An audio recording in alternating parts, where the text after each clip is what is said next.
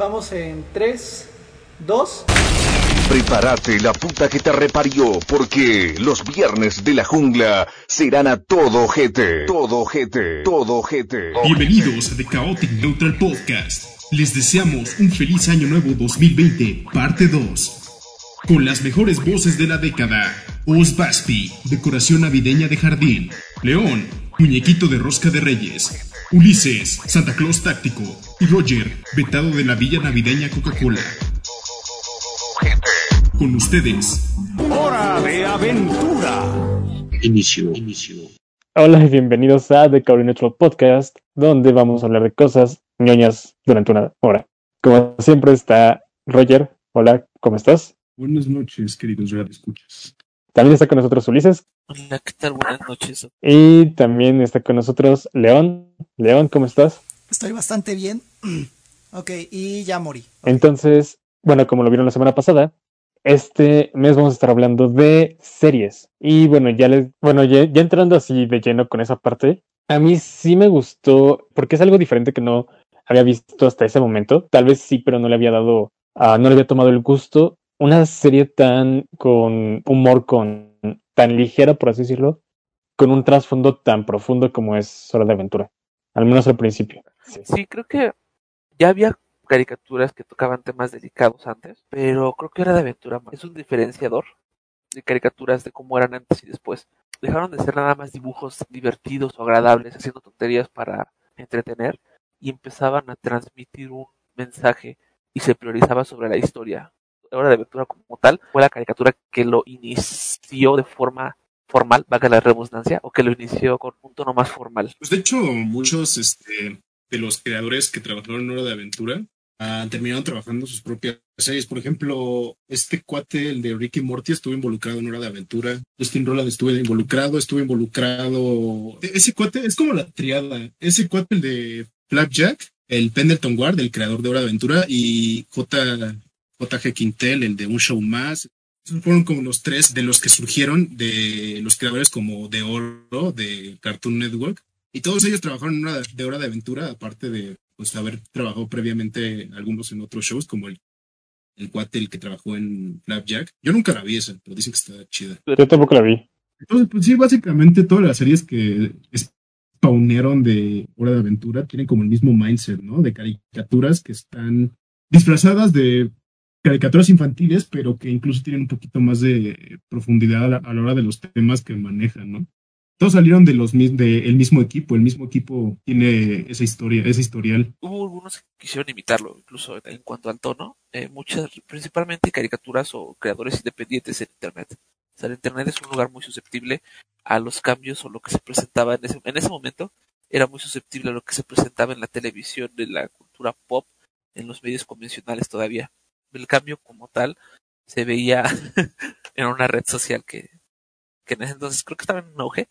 Eh, si quieres saber qué caricatura está de moda, entra a Tumblr, ve el estilo de dibujo que todo el mundo está utilizando y voltea a ver la caricatura que más se parezca, y muy probablemente sea esa la caricatura en turno. De hecho, eh, Hora de Aventura estuvo en ese en ese trono como por, por varios años. De hecho, sí, el primer episodio es del dos mil diez y la serie acabó en el dos mil dieciocho. Ah, tiene siete temporadas, si no me equivoco, ¿no? No más, no te voy a mentir que la caricatura no acabó de la mejor manera. Con nuestro amigo Google, tiene diez temporadas. ¿diez temporadas? diez temporadas. ¿Cuántas temporadas tiene Friends?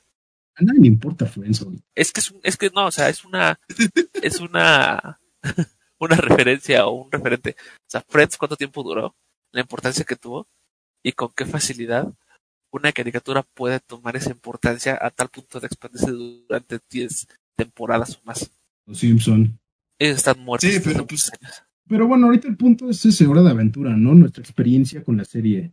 A ver, pues entonces sí, no. Cuenten su experiencia, ¿no? ¿Cómo ustedes encontraron Hora de Aventura? Yo la encontré por ti. ¿Por mí? Sí. O sea, yo llegó un punto en el que veía muy pocas caricaturas. O sea, ya en el dos mil diez fue cuando entramos a la prepa. Y yo para ese punto ya no veía tantas caricaturas. Se veía más como series, per se. Y cuando yo te, o sea, cuando empezamos a hablar tú y yo más, fue ya a finales de prepa. O sea, ya para dos mil trece... Y, o sea, cuando empezaste a decir, oh, mira, es de Hora de Aventura, y yo, uh, ¿qué es Hora de Aventura? Y ya fue cuando me dijiste, ah, no. La mejor pues... serie del mundo. Sí, exacto. O sea, sí me acuerdo que tú eras súper fan y tenías tu corte. Creo que cuando, la primera vez que fui a una mole contigo, Te compraste el gorrito de Finn. Ah, sí. Yo estaba barbudo y, y tenía su camisa de Finn. No, no, con no Jake estaba en el bolsillo. Porque tengo fotos para demostrarlo. Pero o sea, sí, digo, es un, un pequeño efecto Mandela que tenemos con Roger, donde creemos que estaba barbudo, pero no estaba barbudo. Ah, ok. No. Bueno, o sea, sí estaba barbudo, pero no al, al nivel que creíamos que estaba barbudo.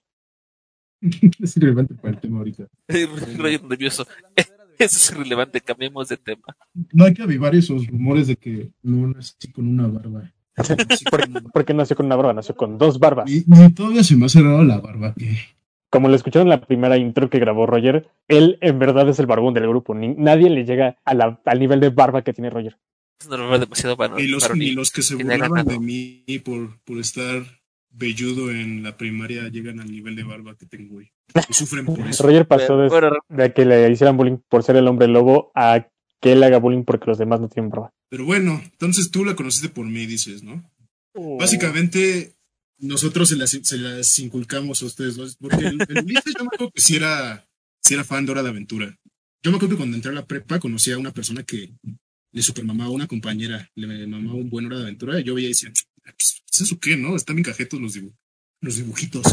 Pero después de ver un par de episodios, empecé a darme cuenta como de, ay, seguramente va a ser de esos programas pedorros de para niños, ¿no?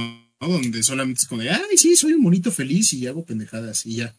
Pero no, de hecho es como un, tiene más como el formato, se acerca más a una serie para adolescentes y adultos, ¿no? Porque los personajes pues tienen personalidad, tienen dilemas interesantes que tienen que resolver.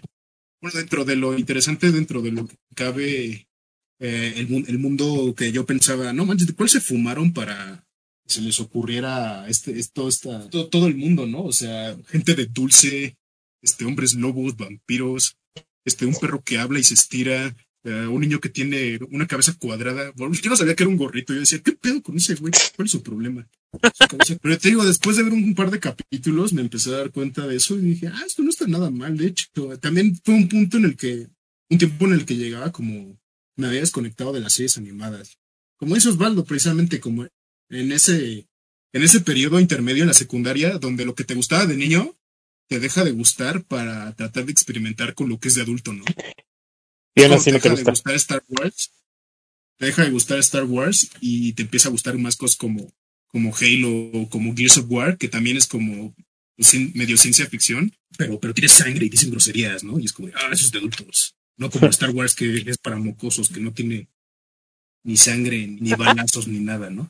Como es, un, es, un, ajá, es, una, es una etapa muy extraña eh, que, la, que a mí me pasó, por ejemplo, en la secundaria y antes de entrar a la prepa. Pues fue así, de dije, no manches, ¿de cuál se fumaron? Y después unos episodios dije, no manches, yo quiero un poco de eso. Keep the shit. Pues ese fue mi acercamiento a la aventura, ¿no? Creo que a diferencia de ustedes, yo era muy inmaduro en ese entonces todavía. Veía más Cartoon Network que cualquier otro canal. Porque en ese entonces yo no tenía eh, computadora todavía. Recuerdo que estaba cambiando de canal literalmente. Este, porque no encontraba nada que ver. Obviamente entre los canales de caricaturas. Y lo dejé en Cartoon Network. Y estaba Hora de Aventura. Y en ese entonces era cuando Cartoon Network todavía se arriesgaba y sacaba pilotos al aire. Como que sacaba muchos pilotos. De repente un día salía uno y dices, ah, pues solo es un capítulo de X caricatura. Y solo va a ser uno. Y yo pensé que era el caso de Hora de Aventura. Y después de eso, lo vi una vez y dije, ay, nomás está bien chido. Yo creo que está hasta cierto punto ah, interesante, más tiene cierta profundidad. Pero no le presté mucha atención. Y después empecé a ver muchos comerciales, muchos, muchos, muchísimos comerciales de Hora de Aventura en Cartoon Network. Lo promocionaba muchísimo. Fue que le empecé a dar un seguimiento porque dije, no, ma, es una serie interesante. Es un tema que en ese entonces yo no había visto hasta el momento explorado. Que yo no entendía en ese entonces, la verdad. Nomás sabía que me gustaba. Me cayó bien Jake. Finn me caía también muy bien. Era, se me hacía como, como el niño que todo niño podía ser. Y pues así lo conocí, básicamente. Cambiando de canales y dejándolo un día pensando que iba a ser un programa de un, de un capítulo. Sí, ¿verdad? Como que sientes que cuando lo ves y dices, ah, no mames, a los cortos que pasan en Cartoon Network lo hicieron, lo hicieron serie. Exacto. Sí, como que se, algo, quién sabe por qué da eso. Pues es que está como el, el mundo en el que se desarrolla la historia, el mundo de U. Uh, está muy guac, ¿no? Está muy loco. Gente, gente y un reino de hecho de dulce, un sujeto que, que que dispara, ¿cómo se llama? Pues hielo y que está todo ruquillo y que vive con pingüinos. Te piensas que no hace del malo, pero realmente no es malo. Ajá, exactamente. Ahí es cuando primero atrapa tu atención diciendo, oye, mira toda esta mierda loca que no, no se te antoja, y tú así de, uh. Cosas sin sentido, por favor, sírveme. Demasiado tocado como para preocuparte. De hecho, eh, bueno, más bien en nuestro coming of age comunal de, de nosotros, de los cuatro, Hora de Aventura sí es un parteaguas. Siento que no, no hubiéramos podido disfrutar Hora de Aventura si no lo hubiéramos visto a la edad que lo vimos y bajo las situaciones en las que lo vimos. Porque nosotros, o sea, sí es como de, ah, es es sobre un, un niño que está teniendo aventuras, pero no es un niño, es un adolescente. Prácticamente tenía nuestra edad en la serie, este, este fin. Y o sea, tal vez no tiene temas tan, ¿cómo decirlo?, tan profundos o tan ah, comunes como sería ah, la exploración de sexualidad o cosas así, pero sí tiene una exploración de quién es y cómo puede ser el único humano y todo eso.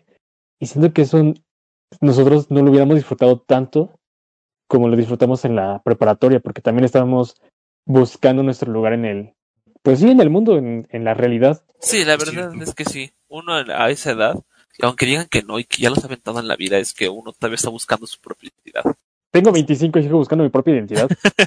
Y este, y Hora de Aventura era un muy buen ejemplo de cómo un niño que está en un mundo literalmente inmenso, donde todo es diferente a él, porque así se siente un adolescente, se siente completamente diferente a todo. Siente que no encaja en ningún lugar. Y creo que eso es parte de la simbología que le pudieron haber dado a Finn. La verdad, no sé si lo estoy sobrepensando, pero es muy interesante porque lo que, que lo menciones, porque posiblemente le hubiéramos prestado atención, pero en otro sentido.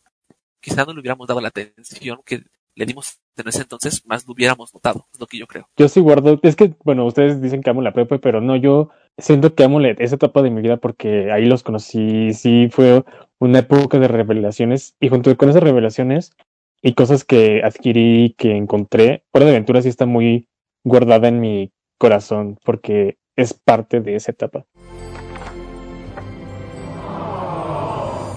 Y es que era, una, era un momento en el que cobraba una importancia tal la serie porque realmente tú querías ver a Finn que le fuera bien. O sea, creo que en algún momento todos llegaron a sentirse como Finn. Y creo que es la parte de la historia.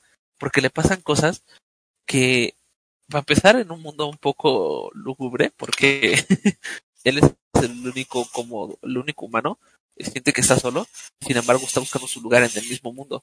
Y por ejemplo, por, pasa por problemas al inicio tan comunes como lo que pasó con Marceline, que pensaba que tenía un crush en Marceline, pero no, no lo tenía. Este, momentos desde el que tenía que darse cuenta que quizá tenía que ser bueno con gente que él no sabía que tenía que ser bueno. O sea, muchas cosas que uno quizá eh, joven no las ve, pero sí las discierne, no sé cómo decirlo. Sabe que están ahí, pero no, no está consciente, solamente es como...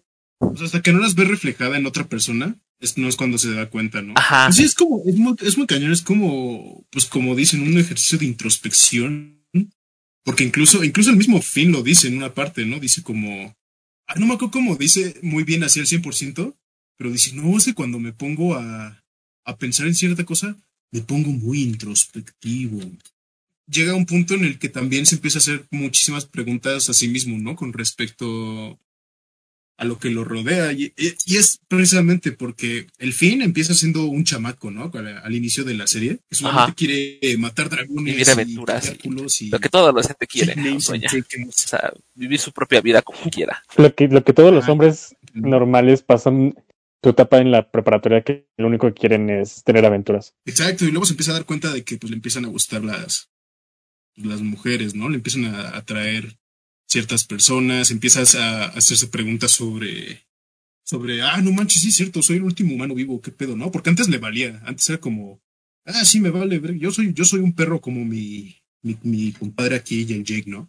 Y le valía, pero llega un punto en el que ya se empieza a preocupar como de, oye, sí es cierto, soy el, soy el, ulti, el último humano vivo, o sea, habrá, sí habrá realmente más allá, es cuando se empieza a preguntar ya, hacer todas esas preguntas que antes no se hacía porque no se tenía que preocupar por nada más que, que irse de aventura con su, con su compa, el Jake, ¿no? Exacto. Entonces, este, aparte, el, pues te digo, el, el, el, es una de esas series en las que el protagonista crece con su audiencia, ¿no? Como por ejemplo lo hace Toy Story. y lo hace Malcolm en el medio. Son las ahorita las que me puedo acordar, que los protagonistas están creciendo con la a la par de la audiencia, ¿no? Y entonces seguimos como teniendo esa conexión porque ten, seguimos este estando en la misma etapa de la vida que este sujeto en el momento en el que se empieza como a de, empieza como a despertar su curiosidad por las preguntas importantes de la vida, ¿no? Y está muy chido. Muy pocos shows pueden hacer eso o lo hacen bien. Se tiene ese estereotipo que en las caricaturas nadie envejece nunca. Y tienes caricaturas como Los Simpson, Los Padrinos Mágicos, este, Coraje el Perro Cobarde, donde los personajes siempre son los mismos. Y tiene razón. Algo que pasó en Hora de Aventura una vez en un capítulo, y lo recuerdo perfectamente, y me, de hecho que me friqueó porque yo me hizo preguntarme en ese entonces, literalmente, ¿qué voy a hacer o qué quiero? Y puede ser una tontería. Es un capítulo en el, ya de los de las muchas temporadas después, en los que incluso Jake ya tiene hijos, que llega uno de sus hijos y le dice, papá, voy a tener que quitarte la casa. Dice, ¿pero por qué? Porque no has pagado no sé qué cosa y no sé qué, y este y tengo que quitarte los impu- por impuestos y bla, bla, bla. Y el hijo de Jake ya creció y ocupa un lugar, en teoría, ya responsable en la sociedad. Y Jake y Finn siguen viviendo en ese mundo de fantasía en el que solo quieren vivir aventuras. Y después te das cuenta que el hijo de Jake está preocupado por su papá porque su papá parece no crecer. Parece sí, que se quedó siempre sí, como un chamaco. Este, ¿cómo se llama? Este Jake es el chavorruco por excelencia. O sea, es, es el que se hace compa de un niño de catorce años y, y cree que tener una novia a, de otra de otra raza, de otra... No cualquier... Pues sí, de otra etnia. Una es gracioso. Coreana, una e-girl. Exacto. Yo creo que ya aquí hay que empezar ya con la decadencia de, de Hora de Aventura. Ok. Sí, exactamente. ¿En qué momento decidimos, este, ya dejamos de ver Hora de Aventura? Porque, por ejemplo, ya Hora de Aventura ya acabó. Tuvo un episodio que hasta salió en las noticias de el siete y es como, no manches, ¿qué te... ¿En serio? ¿En serio? Sí, o sea, salió mucho. ¿Cuándo? Ay, no me acuerdo, güey. ¿O sea, qué capítulo me refiero? Pues el último, el último, el, el final de la serie lo anunciaron en un buen de, de lugares. O sea, decir el, de, al decir el noticiero de las siete me refiero que hasta la abuelita lo vio. Ah, yo pensé que literalmente había salido en el noticiero de la siete, del siete. Yo también. Pues no sé, yo no, yo no veo la, las noticias de, de la tele, pero en muchos medios estaban diciendo que ya se iba a acabar la aventura. Y de hecho, hasta cuando se acabó, también este, pues fue una, una noticia, ¿no? Porque hubo un evento ahí que fue súper revolucionario en las caricaturas y no muchos se atrevían a hacer, ¿no? Y que ya vamos a ir para allá. Marcel y Pebbles, pero bueno. Sí, exactamente. Entonces, pues es como de, a ver, ¿en qué momento dejaron de ver Hora de Aventura ustedes? Yo, o sea, voy a ser sincero, sí vi, sí vi Hora de Aventura, pero era, era muy malo para los horarios, sobre todo porque con Cartoon Network no era un, un canal que, que viera constantemente, entonces no, no tenía muy bien establecidos los horarios, entonces lo veía muy esporádicamente, lo veía también en internet. El, el verdadero momento, por así decirlo, en que lo vi, vi bien fue cuando... Con, contratamos Netflix y ya estaban varias temporadas ahí arriba. Al principio nunca la vi. Pues sí, semanalmente. Ah, exacto. Roger. Entonces fue como con Roger que me, me empezó a perder cositas. Yo tampoco la veía así seriado, así como de, oh, es Hora de Aventura, literalmente. ¿No? Es hora. Y duraba media o sea, hora. Sí, porque, porque la, ajá, es que la programación de Cartoon Network era medio... O sea, a pesar de que era como el sesenta por ciento de lo que pasaban en Cartoon Network, este, no sé, como que llegó un punto en el que empecé, empezaban a haber episodios que no tenían como que ver tanto con Finn, con Jake, con la Dulce Princesa, con Marceline, y empezó como a expandirse un poquito más, ¿no? Empezaron a haber episodios sobre personajes bien ir, irrelevantes, en los que pues nada, los veíamos por un episodio y, y ya, ¿no? Y no los volvíamos a ver, salvo en un cameo pequeñito o, o que salían en el fondo, ¿no? O si sal, eran como personajes muy secundarios. Ese es uno. Otro fue que el show empezó a perder poco a poco como esa chispa de absurdo, ¿no? O sea, porque el show sí, pues, sí es, puede ser tener temas profundos, puede ser inteligente, puede ser para adult- niños y adultos, pero lo padre del show es que tenía esa chispa como de, como de lo menso, ¿no? De absurdo. Por ejemplo, una cosa que me acuerdo un buen es cuando el Jake le dice al Finn, Finn, tengo un problema. Esta marsopa se enamoró de mí. Y el Finn, eso es lo contrario, un problema. Y en la siguiente toma sal, salen montando la, a la marsopa y el, el Finn grita, ¡Hora de Aventura! Y así se acaba el episodio. Y es como algo muy sacado de, de los cabellos, pero pues estaba, eso estaba cagado. Lo, lo absurdo del show era también parte de lo que a mí personalmente me gustaba, ¿no? Y que tras capas y capas de absurdo se encontraba un show bastante sensible y emotivo, ¿no? Pero llegó un punto en el que Hora de Aventura se empezó a olvidar de esa parte de lo absurdo, sí, y se empezó a ir por lo, por lo intenso, ¿no? Por... Se olvidó de su esencia. Ajá, tal vez no la perdió del todo, pero yo sentí que sí se estaba yendo y quería hacer más como... como su show que lo sucedió, el Midnight Gospel, este nuevo que salió. Ugh. He escuchado críticas muy mixtas, que dicen que es un show que solamente quiere ser como existencialista y filósofo, filosófico antes de ser entretenido, ¿no?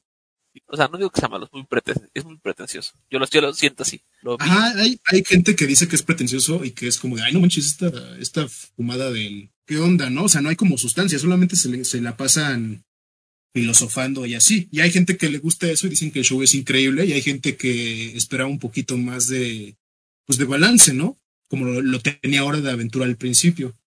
Entonces yo me brinqué un, un gran cachote de, de Hora de Aventura, y la vez que lo retomé para el final, ya no tenía ni puta idea de qué estaba pasando, incluso más de que antes que lo vi, ¿no?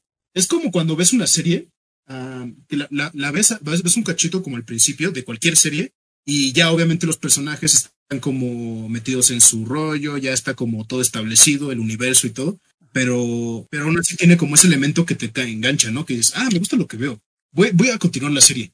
El problema es que si dejas de ver Hora de Aventura, como por la, la mitad de las temporadas, y te brincas un cachote y ves el final, vas a estar perdido, porque ahora resulta que empezó a haber una narrativa muy específica en esas últimas temporadas. O sea, una historia muy importante que se está de- desenvolviendo.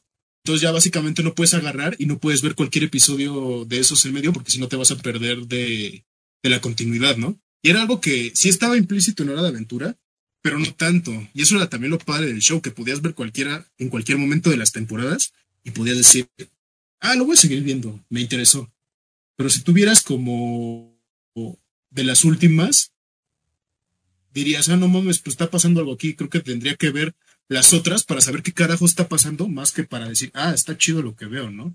Pues le quita mucho a Hora de Aventura, porque tenía como esa cualidad que ahorita decía Ulises, que los puedes disfrutar de manera individual, a la vez que tú sigues como la narrativa que está como en el fondo, ¿no? Y básicamente yo siento que se empezó a convertir más en el Midnight Gospel, más que en el final de Hora de Aventura, ¿no?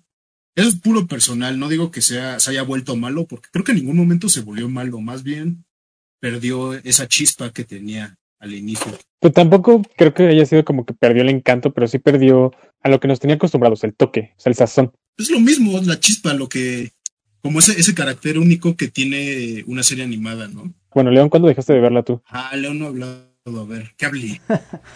Si te soy honesto, como la serie ni siquiera lleva así un... un guión lineal o una historia así que digas, ah, este, esto va para allá directamente, tú tienes como que armarlo solito. Entonces, mucha gente se perdía, o sea, yo por ejemplo, a mí Hora de Aventura me gustaba y lo podía ver así como valiendo madres cuando no había nada más que ver, porque además creo que Cartoon Network los ponía en segmentos de de diez minutos y ya a la chingada, y luego estaba Un Show Más o alguna madre así. Yo no le encontré ningún hilo jamás a Hora de Aventura. A mí era como de repente me contaba Roger así como, ah, pero güey, o sea, yo me acuerdo que esta historia iba por aquí. Y yo así como de, güey, ¿cuál historia? O sea, ¿qué pedo? ¿De qué estás hablando? No, güey, pues es que ya no sé ni quién es este pendejo que acaba de salir. Ya, ya está bien de la verga. Y yo así como de, güey, no sé de qué me hablas. O sea, te lo juro que no tengo idea en qué momento hay una historia en Hora de Aventura. Porque... Porque nunca la encontré, güey. O sea, ya hasta que me senté y la vi en Netflix como tal, fue cuando dije, ah, ok, ahí está la, ahí está la historia. Y luego hay personajes que sabe la chingada quién es, pero ahí está y es importante para la trama porque nada más es como... Es importante because reasons. Ah, o sea, un día, a un día trataba del el Finny Jake, este... haciendo sus pendejadas y ocasionalmente un episodio emocional y que te haga pe- reflexionar. Pero ahora resulta que sale este cabrón que se llama Limoncito. Así dejo de verlo, y veo y sale ese güey y resulta que es como punto central de, de la trama. Y es como, ¿qué pedo? ¿Cuándo salió este güey? O el tipo este que también hablaba de los sentidos, que, ah, apare- sí. eh, que al principio parecía, parecía una antología. que estaba bien chida, y después es como de, ah, sí, pero este güey también es un personaje importante para esta trama que no conoces. Entonces, ¿qué pedo? ¿Por qué? ¿A qué horas, güey? Sí, también ese tipo me caía muy mal. ¿Cuál sujeto? ¿Eh? ¿Cuál? Resulta que hay otro. Y ya ni siquiera me enteré. No es, no es tan importante, o sea, no es un punto angular de la trama, pero sí tuvo dos capítulos donde fue el narrador, por así decirlo. Tuvo tres. ¿Tres? Padre bendito. Yo que me acuerdo que era uno el de los sentidos. Ajá. Otro en el que no, no, ni siquiera me acuerdo qué pedo. Y el tercero era como, oh, debo de proteger los cristales de antología. ¿Qué Dios... pedo? Yo ni me acuerdo de esos güeyes. ¿Qué pedo? Creo que pecaron de, de, de, de hacerlo, darle, de darle una un significado a todo. Porque de repente todo tenía que significar algo y de repente todo, todo era por un fin. ¿Por un fin? Ajá, pero... entendí. No mames. A este León sí, sí, sí entendió mi juego de palabras. No, pero no entendí lo que dijo Ulises. No, no te puedo palabras, Pintero. No, no es cierto. Eh, como decía, el, ¿cómo decías tú, León? Que el, el rey de Marte, no me acordaba de ese, de ese güey, que es Abraham Lincoln, ¿no? De hecho. Es, es lo que te digo, ¿no? O sea, yo por ejemplo me acuerdo de pedacitos. Así como el, el, el episodio del rey de Marte, el episodio de la mantícora, los episodios con limonagrio. Y, y, y luego eh, ni siquiera la, la historia como que los conecta en ningún momento, nada más así como de repente, ah, sí, cierto, esta persona va a estar en la batalla final, ¿eh? Suerte con eso. Ah, sí, cierto, también pensé eso. Fue como, ¿en qué momento Limonagrio dijo, ah, me voy a unir a ustedes en esta batalla final? Que no sabemos en qué momento se convirtió en batalla y en qué momento se volvió final. Pero a huevo aquí estamos. Exacto, y Hora de Aventura nunca se trató como de una narrativa así lineal. Era como tipo antología. En la antología, y es como, ah, qué pedo. Pues sí, porque realmente los episodios no tenían como... Tenían continuidad, pero no era una línea de tiempo así establecida. O sea, ya fue, eso fue como las temporadas pasadas que se que empezó ya a tener eso. ¿Sabes qué otro, a otro programa le pasó lo mismo? A South Park. ¿Cuál? South Park, la serie transcurría normal y cada episodio era como su propia onda, pero sí tenía como... O sea, sí te, tenía una lógica. Se, se sabía que habían ocurrido eventos atrás que, que habían pasado, ¿no? También más o menos era como Los Simpson, que de repente en episodios, en episodios nuevo, nuevos decían como... Ah, sí, la bebé que le disparó al señor Burns, ¿no? Esos momentos en los que dices... Ah, bueno, hay cierta continuidad, pero no está, no es una línea del tiempo, a eso me refiero. Y Hora de Aventura se, de, la, de repente se convirtió en eso. Y al igual que South Park, de repente veías un episodio de la nueva temporada y no lo podías disfrutar al cien por ciento porque tenías que haber visto los anteriores para saber qué está pasando, ¿no? Y por ejemplo, en, en Hora de Aventura hay como episodios que están salteados, como por ejemplo los de Marceline con el Rey Helado, que lo sacan de repente y este... Y esos tres episodios tienen continuidad entre ellos mismos, pero no es como de, ah, para entender el primero tienes que haber visto el segundo, sino como que todo el contexto te lo dan en uno solo. O puedes entenderlos por separado, ¿no? Y, co- y juntos se complementan y tú solito armas la, el rompecabezas, ¿no? Eso era lo chido de Hora de Aventura. De hecho, sí. Pero ahora sí literalmente se volvió como un Game of Thrones, pero para morritos. O sea, hablando de historia, de estructurado... narrativamente. O sea, a lo que yo también iba era eso, o sea, como tal, sí había episodios que tenían esa continuidad, ¿no? Pero o sea, daban historias muy chingonas y como tú dices, tú solo las armabas. Pero por ejemplo, yo para yo cuando vi el final de Hora de Aventura, que me acuerdo como tú dices, fue noticia y todo el mundo estuvo hablando de eso como por ¿qué quieres? ¿Un N E S? Sí, la neta sí. Yo me acuerdo que yo no lo vi, o sea, yo no vi el final de Hora de Aventura cuando se transmitió. Y yo así como de, vale, beta, güey. Ahorita todo el mundo está hablando de esa madre y yo no la he visto. Y yo aquí perdiendo el tiempo. Todos lo hacían, yo solo quería ser popular. Pues ya fue como de, ok, me voy a sentar y voy a ver el final de Hora de Aventura. Y cuando lo vi fue como de, a ver, espera, ¿qué pedo, güey? ¿Qué acabo de ver? A ver, seguramente hice algo mal y tengo que ver lo, todos los episodios de esta temporada para entender el final. Y vi todos los episodios sí. de la temporada y dije, ¿qué pedo, güey? ¿En dónde está todo este desmadre? O sea, ¿a qué horas pasó? Me voy por unos instantes y todo el reino de... El, re, el dulce reino se fue a la mierda. No contraté Easy durante un mes y esto es lo que hicieron, ¿qué pedo? Per- perdí mi dinero en apuestas para pagar el cable y el mundo de O se va al demonio. Solo me fui por unas semanas, viejos, ¿qué pedo? Yo les puedo decir como en qué capítulo creo que fue cuando empezó a adquirir este tipo de... estructura narrativa, y es en el episodio, en tres episodios, en el de Leech, el de Phil el humano y el del Jake el perro. ¿Se acuerdan de esos tres? Esos fueron como, para mí, la mitad del ciclo de, de vida de Hora de Aventura. Y ese es el momento en el que tú dices, güey, aunque esta madre no era lineal, esto se lo dio y lo hizo de la forma correcta, porque además es como... Como, güey, ya, ya merecía una aventura y un villano chingón. O sea, ya era algo que tú esperabas en cualquier momento. No, y aparte de lo que pasa es que está contenido dentro de su de esos tres episodios. O sea, esos, esa, esa, esos tres episodios comparten la misma continuidad de entre ellos mismos. No tienes que ver a lo mucho ningún otro episodio para entender qué está pasando ahí. Si los quieres ver por, por, por ti mismo, ¿no? Pero el problema es que eran tres episodios nada más, no era todo, eran, no eran como tres, tem- tres temporadas completas, y aparte esas tres temporadas con este llenas de episodios relleno donde sale como un sujeto, por ejemplo, me acuerdo de este del golem de nieve, de nieve y el lobo de fuego. Es como de, le dedicaron todo un episodio a esa madre y es como, o sea, sí está cute y lo que digas, pero es como de ok, este, supongo que es como un experimento, ¿no?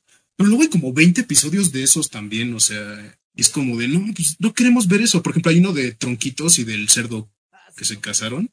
O sea, Tronquitos, uno de los personajes que es como secundario, de ya tiene su pinche arco argumental y es como, no, no, no estaba un arco argumental, solamente estaba de fondo. Creo que le dieron, luego llegó un punto en el que yo quería, por ejemplo, ver más capítulos de Marceline, porque era de mis personajes favoritos de la serie.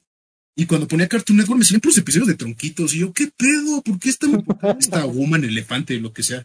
O sea, ¿por qué no estamos enfocando en ella, no? Nosotros queremos de los personajes principales. Por eso, se supone que ellos son el enfoque de, de la serie. No, sí, o sea, sí te entiendo. Porque es lo, justamente lo que habíamos comentado, que en Hora de Aventura le daban más espacio a personajes que no tenían ni que ver. O sea, si querían hacer una historia lineal, no tenían que darles tiempo a esos personajes, por así decirlo. De hecho, y ahorita, apenas ahorita le están sacando como un, un arco propio a, a estos personajes, a, a Marceline y a, y a la dulce princesa. Y es como, ay, ¿por qué no esto desde antes? No lo sé, o sea, dame sí, un capítulo más de Tronquitos a lo que pienso. Tronquitos tiene como, como cinco episodios en las últimas temporadas. Y, y Marceline, o sea... Marceline tiene, tiene obviamente más, pero es que tomando en cuenta de los otros personajes, porque hay de Limonagrio, hay de Tronquitos, hay de el, el, de, el rollo de Canela, hay de Mentita, hay de, hay de un buen de, de personajes que nos vale pito, o sea, la verdad, con el respeto de, de los personajes que, malos personajes, pero no, mere, no era necesario conocer toda su existencia. Creo que está ahí uno de los, de los guardianes banana, ¿no? Creo. Yo me acuerdo que había uno que estaba muy enfocado en esos sujetos. No me acuerdo. Te digo, ya yo le perdí mucho mucho la pista después de, de, est- de esos años de Hora de Aventura. Ok, miren. Ahorita estoy checando en internet las apariciones mayores que ha tenido Marceline y las apariciones que ha tenido Tronquitos. Nuestra amada Tronquitos. diez, once apariciones mayores. ¿Por qué? Marceline ha tenido diecinueve. Güey, ¿por qué? No lo sé, pero ahí está. Tenemos que tener el arco, el, el Tronquitos verse. Por eso necesitamos unos episodios. No, eso no es nada, ve. O sea, Marceline ha tenido apariciones menores. Una, dos, tres, cuatro, cinco, seis. Seis apariciones menores, Marceline. Tronquitos ha tenido una, dos, tres, cuatro, cinco, seis, siete, ocho, nueve, diez, once, doce, trece, catorce, quince, dieciséis, diecisiete, dieciocho, diecinueve, veinte, veintiuno, veintidós, veintitrés, veinticuatro, veinticinco, veintiséis, veintisiete. A lo largo de todas las temporadas. Sí. Porque ya aún así es demasiado. veintisiete episodios donde sale, donde aparición menor contra seis de Marceline. Uno de los personajes, pues, mejores personajes de la serie. Deja uno, uno de los principales. De hecho, yo pienso que Marceline es más persona, es un, es más personaje y la dulce princesa yo lo siento que es más como una herramienta para contar la historia. Pues de hecho creo que todos tienen, pues, no un arco argumental, pero sí un inicio, desarrollo y final. Por ejemplo, la, la Dulce Princesa tiene más desarrollo cuando está con Marceline. Ah, bueno, es, sí. cuando, es cuando se empieza a convertir en un personaje y deja de ser una herramienta nada más. Creo que hasta el Rey, Espera, helado, eh, el Rey Helado es más este en personaje que la Dulce Princesa, de hecho. Espera, entonces, la relación de Marceline y la Dulce Princesa ocurre mucho antes que el final de temporada, bueno, el final de la serie. Sí, de hecho, va a salir, va a salir un nuevo, como una nueva, un nuevo serial, o como una miniserie, ¿no? De... de tres capítulos, si no me equivoco, o dos, no me acuerdo, donde va a salir la, la Dulce Princesa y Marceline y van a explorar un poco de su pasado y pues de lo que pasó después de que acabó la serie. Yo siempre pensé que la relación había sido, o sea, empezó en la en el final de la serie. No, de hecho, su historia va muchísimo más atrás y es de los mejores episodios de la serie, de hecho. Charros. Es el episodio que se llama Lo que estaba perdido, si no me equivoco, y es donde un sujeto les, les roba, o sea, cada uno de los personajes principales, de los personajes chidos, les roba un objeto, ¿no? Especial. Ajá. Y lo tienen que recuperar, ¿no? Y llegan a un punto en el que están detrás de una puerta y la puerta no se va a abrir a menos de que canten una canción que hable de... Que, les muevo, que, que sea como sentimental, ¿no? Que sea como... Pues sí, que, que les mueva las emociones. Y ahí empieza como todo el pedo, ¿no? De, no, pues es que la Marceline y la Dulce Princesa no se llevan. Entonces no pueden hacer, no pueden pues, conseguir lo que perdieron juntos. Si no trabajan juntos. Y luego resulta que la, a la Dulce Princesa le robaron una playera que ella usaba, que le regaló Marceline. Y que ella usaba de pijama, ¿no? Pero le dice, ah, es, lo que lo que se te perdió, qué importante era esa playera que te regalé. Es como, sí, pero nunca te la pones. Sí, ¿cómo no? Me la, me la pongo de pijama. Y es como de, oh. Y luego hasta le preguntan a Marceline, oye, ¿tú qué perdiste? Y Marceline como de, no, pues yo nada más me junté con ustedes porque me caen chido. Es como... Es que creo que la importancia que le dieron a Marceline, y creo que, ¿sabes por qué? Creo que no le dieron tanta importancia después. Primero porque querían dar, creo que el mensaje de, oh sí, es que Tronquitos es fea, y también la gente fea puede ser buenas personas y pueden tener suerte en la vida. Marceline, o sea, yo lo veía. Y, es que, y con Marceline, sí, sí. creo que mucho, creo que parte de que no lo mostraron fue porque no sabían qué hacer con ella, literalmente. No sabían qué papel darle. Estaban tan a la expectativa de lo que decían los fans que no querían cagarla, entonces al final, y literalmente lo dijo, lo preguntaron así abiertamente, ¿qué quieren que pase con Marceline? ¿Quieren que, está, que esté con Pebbles o quieren que Pebbles esté con Finn? ¿En serio hicieron eso? Ajá, y mucha gente, algunos dijeron, no, o sea, como que estaba muy dividido así la, la, la cuestión de, pues la verdad yo quiero que esté con Finn, ¿no? Y la verdad quiero que esté con Marceline, entonces lo que pasó es que, no sé si ganó por muy poco o por mucho, la diferencia de, no, es que yo quiero que esté con Finn, quiero que esté con Marceline o lo que sea, que terminaron diciendo, no, pues ¿saben qué? Que se vaya con Marceline y chingue su madre. Terminaron diciendo, vamos a ver qué dice Tumblr y eso haremos. No, pero es que literalmente, literalmente, pudieron, bueno, no literalmente, pudieron haber hecho eso. Es un escenario realista, eso de que se metieron a Tumblr y dijeron, a ver qué dicen, lo que digan y será lo que haremos. El primer fanfiction que encontremos en Tumblr será lo que haremos. Eh, ni siquiera el primer fanfiction, el, primera, el primer título del fanfiction que encontremos. Así fue como Marceline y Princess Bob, ok, vamos con eso, perfecto. Lo que todo el mundo quería también. O sea, había personas que, que realmente querían ver a Finn con la, princesa, con la Dulce Princesa. Y es que la Dulce Princesa, ¿sabes qué? No, no me desagradó el final que le dieron con Marceline. Me desagradó el hecho de que no fueran fiel a lo que estaban construyendo a la Dulce Princesa, porque la Dulce Princesa en sí era más como un símbolo. Pero es que de hecho en un capítulo lo dice, cuando este Finn se le le declara a la princesa y le dice, claro que te quiero, Finn, como quiero a todos en el en ese reino, y todo esto y aquello. Y te presentaban siempre un personaje que estaba al tanto de, de toda su población. Y yo en algún punto la llegué a creer o concebir como esta idea de lo que era la madre patria para los para todo el dulce reino. Entonces Finn se estaba enamorando de un ideal más que de la, la Dulce Princesa. Entonces por eso era inalcanzable y como tal, la Dulce Princesa por eso la hacía tan inalcanzable, porque era un ideal. Ella estaba más preocupada por lo que pasaba en su reino que por lo que pasaba, de que le pasaba a los demás. Este compromiso que tenía con todo lo que era, lo que ella creía que era importante.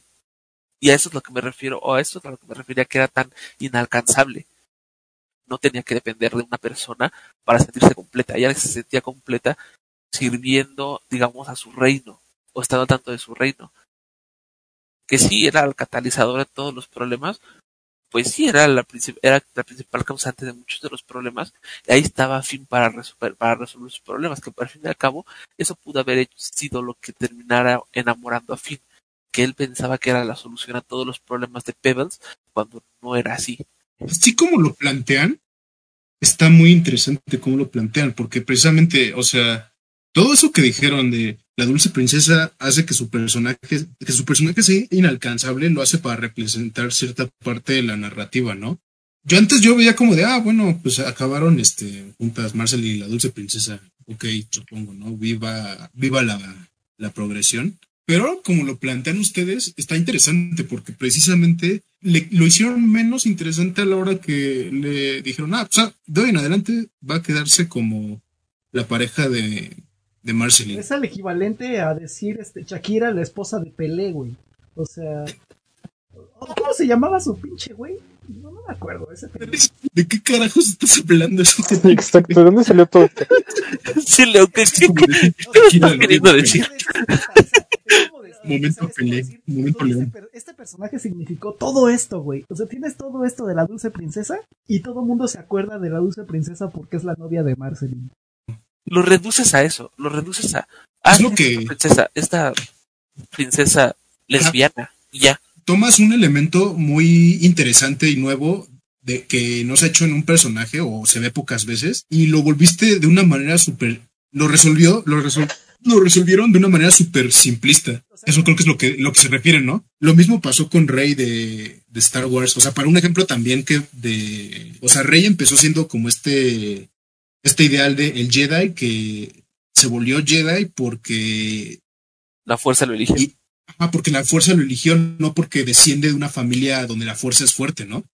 Que era lo que todo el mundo pensaba antes. ¿Y qué pasó? Lo resolvieron de la manera más pedorra. Resulta que es una Palpatine y que por eso es muy afín a la fuerza. Y ahora es una, una Skywalker, ¿no? Además te destrozas toda la teoría de la fuerza busca una manera de equilibrarse. Exacto. O, o, o que la fuerza no le importa de dónde vengas, fans. Lo mismo que pasó con la dulce princesa y Marceline. ¿Se dan cuenta? Es cíclico. Todo está conectado. No, no es cierto. La gente quiere algo de acá al final de cuentas. Por ejemplo, eh, hay un capítulo de, de Padre de Familia en el que se llama Capítulo Ganador del Emmy, en el que se dan cuenta de que ellos nunca han ganado un Emmy y quieren ganar uno. Entonces empiezan a imitar a otras series para tratar de para hacerse acreedores a un Emmy. Y hay un punto en el que están haciendo a Breaking Bad y este y dicen, están, van a saltar como un almacén y dice, bueno, haremos esto, entramos y si alguien se nos presenta, matamos a todos los que veamos, especialmente a un niño. Y le preguntan, ¿un niño? Sí, un niño. Para que cuando lo mates, toda la gente diga, oh por Dios, mataron a un niño, ¿cómo pudieron hacer eso? Y es cierto, Breaking Bad aprovecha mucho de eso para mantener a la gente enganchada de, oh no puedo creer que hayan hecho eso, cruzaron la línea. Y solamente, y te das cuenta, y solamente es para darle a la gente de qué hablar, porque la gente quiere tener de qué hablar, no le interesa el trasfondo de un personaje tan estructurado como el que puede haber sido la dulce princesa, como el que es Marceline, o como incluso como el que es Jake, porque no, ¿sabes qué? Vamos a resumirlo todo a Finn es el frenzoneado, la dulce princesa es la es lesbiana y Jake es el chavorruco. Y ya. Uh, Los pensamientos finales en Hora de Aventura. Pues así, creo que sí fue una serie que te, desde mi punto de vista revol- revolucionó el storytelling de así tenemos una historia profunda, tenemos, tenemos cosas que contar, cosas sensibles que contar, pero vamos a a no a maquillarlo, vamos a combinarlo con aventuras entre comillas absurdas, graciosas, algo digerible, algo que puedas disfrutar y que en el momento que menos lo esperas es como de, wow, eso me hizo ponerme introspectivo y pensar en mi, en mi vida, o sea, en mi, en mi vida, en las decisiones y no sé, siento que para mí personalmente es mi serie coming of age en la vida de esto, este Finn está pasando por esto y también yo estoy pasando por esto y te ayuda a saber que no eres el único, no sé. Me encanta la serie, sí, al final creo que fue un poco de relleno, con las con los capítulos donde no abarcaba gran parte de la historia, pero no sé, siento que que aunque bajó de calidad al final, no dejó de ser buena serie. Como dice Osvaldo, salió en un momento pues importante de, de, de, de nuestras vidas, ¿no? Incluido, incluido la mía. Está, a mí me llamó la atención por lo loca y absurda que era, y que a la vez te podía sorprender con temas bastante pues maduros, la verdad, pero que llegó un punto en el que, que decidió, en el que se tomó demasiado en serio y dijo, ah, mira, nos estaban viendo adultos, ¿no? Y como que empezó a perder poco a poco ese hilo de lo absurdo, ¿no? Que era lo, lo, que, lo que a mí me interesaba. Y ya, y ya le perdí, le perdí la pista, y cuando regresó ya había pasado como esa ese, ese interés, ¿no? Ese interés que yo tenía por el tipo de, de comedia y de y pues de, de historia que tenía. Y ya para cuando salió algo más interesante de Hora de Aventura, ya realmente no me importa, ¿no? Como ahorita lo que de que salió ahorita lo de lo de como estos cortos que van a salir por H B O, de sí es por H B O, ¿no? No sé por dónde van a salir. A alguien de hora, este, pues ya no me interesa a mí, ya salieron muy tarde para, al menos yo, que me vuelvo a interesar por eso, ¿no? Pues muy buena serie, pero al final siento que perdió un poquito su identidad, no tan gacho como Los Simpson, pero, pero sí lo suficiente para que al menos yo ya no le preste atención. Ya. Creo que fue una serie que era necesaria, que era que se necesitó y que existió y que cayó justo en un momento en el que tenía que caer, no porque cayeran nuestras vidas en ese momento y dijera, oh sí, es que se conecta con, sino que como tal la serie dejó su marca, fue un parteaguas para las series y las caricaturas que definió el cómo se hacía, cómo se contaba una historia, que te demostraba que los niños podían digerir y podían ser expuestos a historias más serias sin tener que alterar su, sen- su sentimiento de inocencia o sin tener que alterar su percepción, porque los niños son listos y ellos entienden. Y como serie, como tal, eh, me alegro que haya existido, me alegro que haya o que haya redefinido lo que son las caricaturas, pero creo que como caricatura al final le empezó a quedar grande el chaleco. Entonces la disfruté, definitivamente, pero creo que más mérito más allá del que tuvo al inicio, solamente no tuvo al inicio y ya. La disfruto, igual la puedo seguir viendo, pero no tendría chiste darle más vueltas a lo que pasó al final. Eh, dos o tres personajes fueron interesantes y creo que acabaron bien, que supongo que es mejor que nada, pero además allá de eso, creo que hay series más profundas. Bueno, uh, viene la, la parte donde todos hablamos. ¿Dónde podemos seguir, los caballeros? Eh, ya, ya saben dónde. No, no es cierto. No, no es cierto. Ulises, ¿dónde te podemos seguir? Eh, pueden buscar como di-emir-ra este, en Instagram, Facebook no tengo como tal, para ese tipo de cosas. este, Pero no olviden seguirnos en nuestras redes sociales, en el podcast, en Anchor, YouTube, Facebook, Spotify. Sí, síganme en redes sociales como Velociraptor, ¿dónde? Y a mí me pueden seguir como arroba osvaspi en cualquier red social prácticamente. También en plataformas de lectura, subo un capítulo de mi libro cada viernes, me parece, sí. Uh, y bueno, algo que decir antes de que nos despidamos. Sí, era muy en serio lo que les dije de que ya hablamos de Rick y Morty. Vamos a hablar más de Rick y Morty. Es un programa para pendejear. ¿Sí? Ya. ¿Por qué? Porque es para eso, no tiene profundidad. Ok, entonces, como cada semana les recuerdo, no nos apaguen odian, la consola. Nos odian los real, nos odian los real Ricks. Y no apaguen el podcast, por favor, síganos escuchando, gracias. ¿Ese, ese, ese grupo de Facebook sigue existiendo?